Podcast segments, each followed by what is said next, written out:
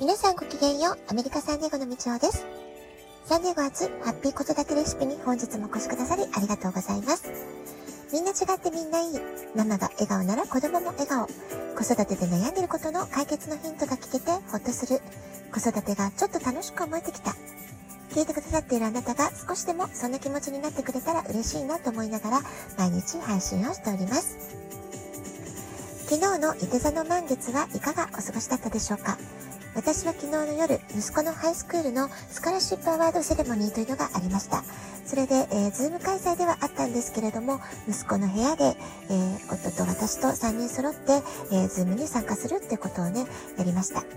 で、うちの息子だけではなく、もちろんそのアメフト部や陸上部で一緒に4年間頑張ってきた、え、彼の友人たちもね、多く選ばれていて、あ、この子もいるんだ、この子もいるんだっていう風にね、え、彼らのこの4年間の努力の積み重ねを振り返りながら、えー、ハイスクールの卒業が本当に近づいてきてるんだなってことを改めて感じた夜でした。小さい頃からご近所さんとかコミュニティの中で育てていただいたなっていう気持ちが私の中にはとても強くあります。で特にこの4年間は息子にとってはえ彼はね、えー、自分のハイスクールのことが大好きなんですね。ですからこのハイスクールで、えーフットボールの選手として、あるいは陸上部の選手として活動できる、活躍できるってことを非常に誇りに思って、彼はこの4年間、えー、文武両道、えー、努力を積み重ねてきたわけです。ですから、この大好きなハイスクールのスカラシップに選ばれたってことが、金額の多い少ないということではなくってね、えー、とても光栄に思って、えとても嬉しいことだったんじゃないかなっていうふうに様子を見守りながら感じました。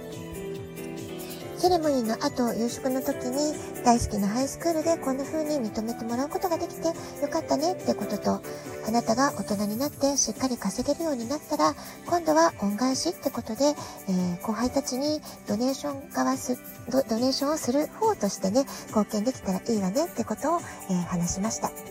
そうしましたら、もちろん僕はそのつもりで、これからも頑張るよっていう答えが返ってきました。まあ、こんな風にね、先輩から後輩へと、えー、まあ、レガシーというんでしょうかね、えー、大切なことを受け継いでいく。これはね、とても、えー、素晴らしい伝統だなっていうふうにも思いました。伊手座の満月の夜にこうしたおめでたいセレモニーが重なったっていうのは、私にとってはとても嬉しい出来事でした。そして、さらにですね、今日はこのラジオトークの配信、なんと300回配信を迎えることができました。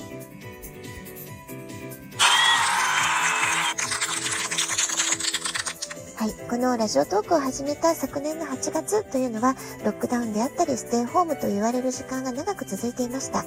えー、息子の学校再開の目処も全く見えず、希望が見えなくて、もやもやする時間を過ごしていました。えー、息子の大学受験のことで親子喧嘩になったり、本当にね、時には大喧嘩になって、えー、すごくね、精神的に落ち込む、まあ、そんなことも多々あった時期でもありました。ですからこのラジオトークを始めた時は正直ねセルフトークと言いますか、えー、なんとか私自身、えー、自分の気持ちを前向きな、えー、ものに変えたいリフトアップしたい、まあ、そういうね思いから始めた部分が実は、え正直に言うと大きかった気がするんですよね。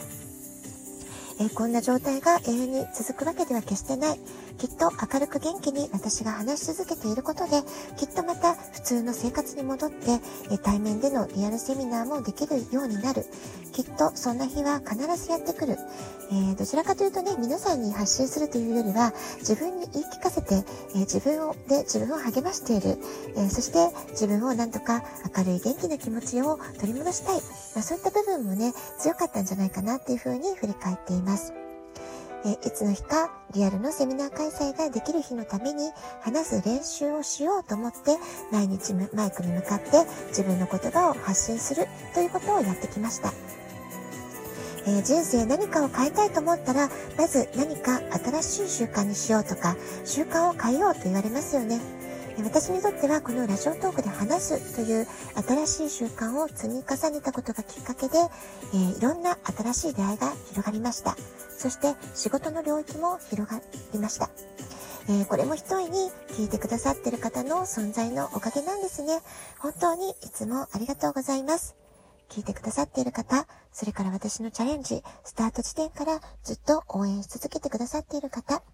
皆さんのおかげで今日の300回という、えー、ことをね、えー、積み重ねてくることができました。心から御礼申し上げます。えー、それで今日は後半お便りをね、2つ紹介したいと思います。まずは、ラジオネーム、レヒさんからのお便りです。部長さん、ラジオトーク300回記念とのことおめでとうございます。自分の子育てのご経験と子育てカウンセラーとしてのアドバイスをうまくミックスされ、可愛らしいお声でとても素敵なトークだなといつも思っています。私がみちょうさんと出会ったのは実はたった半年ほど前なのですが、今ではすでにその期間以上一緒に過ごさせていただいている気分です。私の子供たちは今でこそティーンエイジャーになり、お世話という意味では楽になりましたが、子供たちが小さい頃、日本で正社員としての仕事と育児の両立を10年間続けていた時は、身も心もくたくたな毎日でした。あの時にみつほさんに出会って、この今のラジオトークでお話しされている内容を聞くことができていたら、どんなに助けられていただろうと思います。今妊娠中や小さいお子様を育てていらっしゃるママたちで、今、みちおさんのラジオトークを聞いていらっしゃる方、本当にラッキーだと思います。人はいろいろなマインドセット法があるかと思いますが、みちおさんのラジオトークは私にとって心のマインドセット方法の一つとなっています。はいつもポジティブでいられるわけではありません。でも、その今の自分の気持ちの居場所を知る方法、考え方などはいろいろな角度からお話しされていらっしゃる美女さんのラジオトーク、聞くだけで心が元気になります。いわば心のお薬ですね。毎日配信は本当に大変だと思いますが、無理されすぎないように頑張ってください。これからも応援しています。ぜひよりってことで、レヒさん本当にね、ありがとうございます。本当に嬉しいお便りをね、えー、頂戴しました。えー、心から本当に感謝しています。えー、彼女とはね、Facebook で知り合って、私のセミナーに参加してくださった、まあ、そういうご縁で出会うことができました。いつもね、彼女はありがとうという感謝の言葉を欠かさないとっても素敵なママさんです。えー、私を見つけてくださって、こんな風に、えー繰り返しね、ラジオトークを聞いてくださって、本当に嬉しいです。ありがとうございました。え、もう一人ね、え、お便りを紹介していきたいと思います。えー、次はラジオネームマスカットさんからいただきました。部長さん、こんにちは。ラジオトーク放送300回おめでとうございます。私がサンディエゴを離れてから、部長さんとももう何年も会えていませんが、ラジオを通していつも心が通じ合っている気がして嬉しいです。ハッピー子育てレシピは子育てに関することだけではなく、日本とアメリカの文化の違いから健康やスピリチュアルな話までどれも興味深い内容で毎日本当に楽しく聞かせて、えー、もらい勉強させてもらっています。また気持ちが沈んでいる時でも、みちおさんのキュートで優しく元気な声を聞くと、たちまち励まされ、心が充電されます。毎日何かを続けるということは本当に大変なことだと思いますが、これからのラジオトークも応援しています。みちおさん大好きです。ということで、えー、マスカットさん本当にありがとうございます。あのね、さっきのリヒさんも、マスカットさんもですね、こう、彼女たちのお便りを読ませていただくとね、本当にね、もう涙が込み上げてきそうになるんですけれども、本当にありがとうございます。えー、マスカットさんね、彼女はね、え、私より一回り以上お若いえお友達なんですけれども、趣味を通じて知り合ったお友達なんですね。で、彼女はご結婚で北カリフォルニアにお引越しされてしまって、えサンディオクからね、ちょっと離れてしまったんですけれども、まあ、それでね、しばらく連絡がちょっとね、途切れてた時があったんですけれども、最近また頻繁に連絡を取り合うようになって、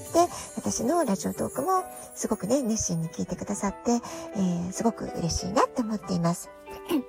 えこのラジオトークを通してまた心がつながり直したというかですね、大切なお友達とのご縁がさらにアクティブになったっていうのはね、えー、とても嬉しいことだなっていうふうに思っています。えー、こんな風にね、あの、とても温かい嬉しい応援メッセージを送ってくださって、マスカットさん本当にありがとうございました。えー、今回は300回記念配信ということで、久しぶりにお便り紹介をさせていただきました。で明日はね、えー、今年に入ってからの配信内容から、皆さんからの反応が大きかったテーマをいくつかね、ちょっと振り返ってみようかなというふうに思っています。ラジオトークアプリインストールしておくと、スマホからいつでも簡単に聞くことができます。えー質問を送る、ギフトを送る、どちらからでもメッセージを送ることができます。皆さんからのお便りお待ちしております。では、今日はこの辺で、今日も素敵なお時間をお過ごしください。ごきげんよう、みちょでした。さようなら。